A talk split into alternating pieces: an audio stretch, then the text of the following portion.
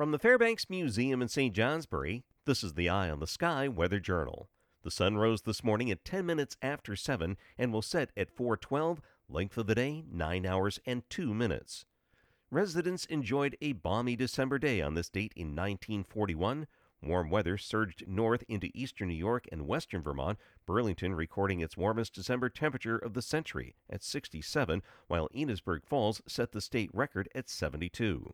The warm air did not reach east of the Green Mountains, where St. Johnsbury only reached 39. We do have some mild air in the forecast today, not as mild as 1941, but we will climb to the low and mid 40s, along with freshening south winds gusting to 25 miles per hour this afternoon east of the Green Mountains and 30 miles per hour from the Green Mountains west. This is ahead of a cold front that'll spread clouds in tonight and periods of rain eastward tomorrow. I'm meteorologist Mark Breen with an eye on the sky.